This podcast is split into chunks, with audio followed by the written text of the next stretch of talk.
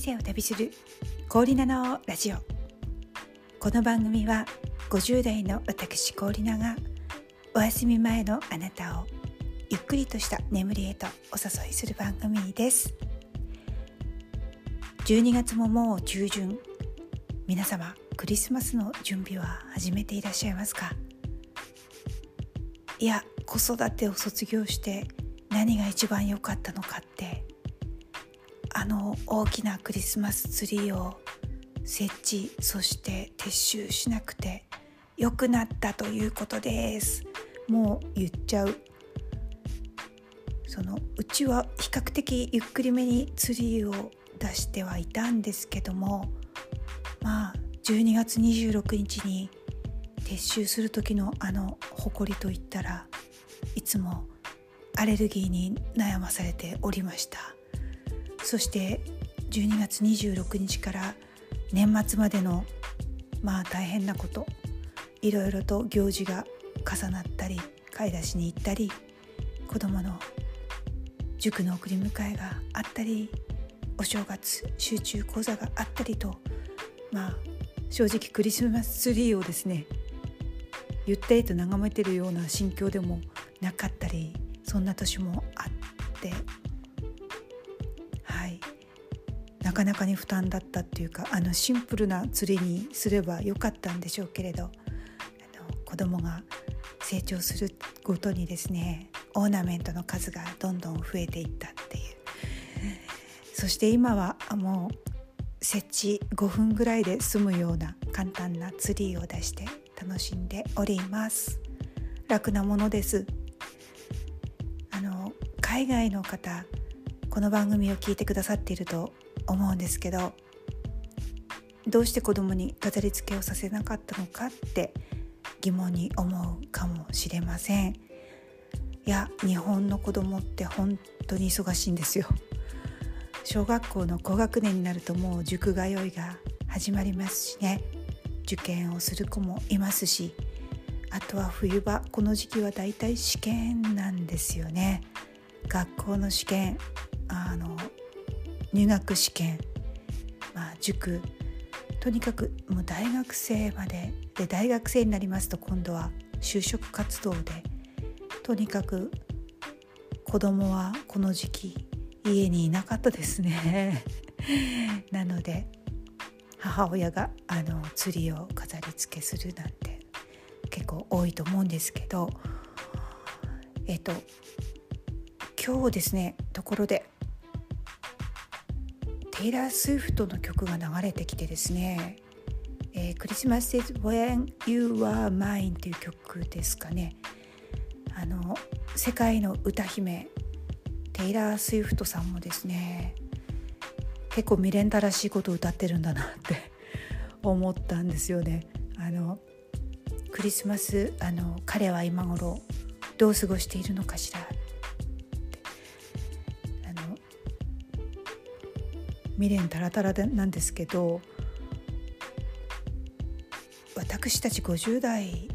バブル世代と言われてる者たちはですねクリスマスに家にいることがもう負けだと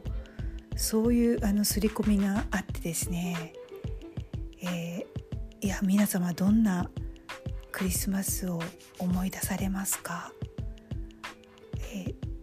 もう税を尽くしたというか遊び尽くしたというかもう今じゃ人に言えないようなあのゴージャスなクリスマスを過ごされた方も多いのかなって思ったりします私も実はうんちょっとここで詳細を話すのはやめとこうかななどと思ったりもするんですけどあの本当にバカだったなって思うばかりです。あの例えば、まあ、ホテルであの過ごしたりリゾートで過ごしたりスキーに行ったりとかですね。まあそれそれはそれはあの原田知世さんの映画の「私をスキーに連れてって」なんてあとユーミンの曲なんかそれがもう全盛期だったものですから本当にこうドラマや映画のようなクリスマスを目指していたようなそんな時代でもありましたね。クリスマスパーティーを企画とかしたりしてあの大損をこいたりとかですね。こくって言わないか。あのまあこの辺りであのボロが出そうなのでやめておきます。あの1回だけ海外でクリスマスを迎えたことがあるんですけどこれは全然あの華やかな話でも何でもなくってつい最近なんですね。2000 2017年くらいかな？台湾にいました。台湾の北の港町キールンっていうところにちょうどいたんですけどまあ特にクリスマスらしい飾り付けが全くない街だったんですね。でクリスマスツリーも、まあ、イルミネーションも見ないでちょっと地味なクリスマスだなっぽくないななんてちょっと薄くは思っていたんですけどまあそれもいいかなって思っていたんですけど駅前電車に乗るために駅前に行きましたらえっ、ー、と2人の男子学生さんがですねバイオリンを弾いていたんですよね。で何気なくこう聞いていたら賛美歌を演奏していたんですよね。荒野の果てにかな？あの何曲か賛美歌を弾いていてそれをもうジーンとあのシンプルに聴き入ってしまいましたあの決して素晴らしいとかうまいなとかそういう演奏では多分ないんですけどあの本当にシンプルに胸に刺さるようないい響きでしたあの。もしあそこでこうネオンとかイルミネーションとかがこうギラギラしていたら見逃していたというか聞き逃していたような気もします。こう殺風景な街に響く賛美歌っていうのもなかなかいいものでした。あの私の CA の先輩がですねクリスマスから年末にかけて毎年香港で過ごすのっていうあのこれ本当に嫌味にならないくらい本当に素敵なゴージャスな先輩がいるんですけどいいなかっこいいな一回言ってみたいななんて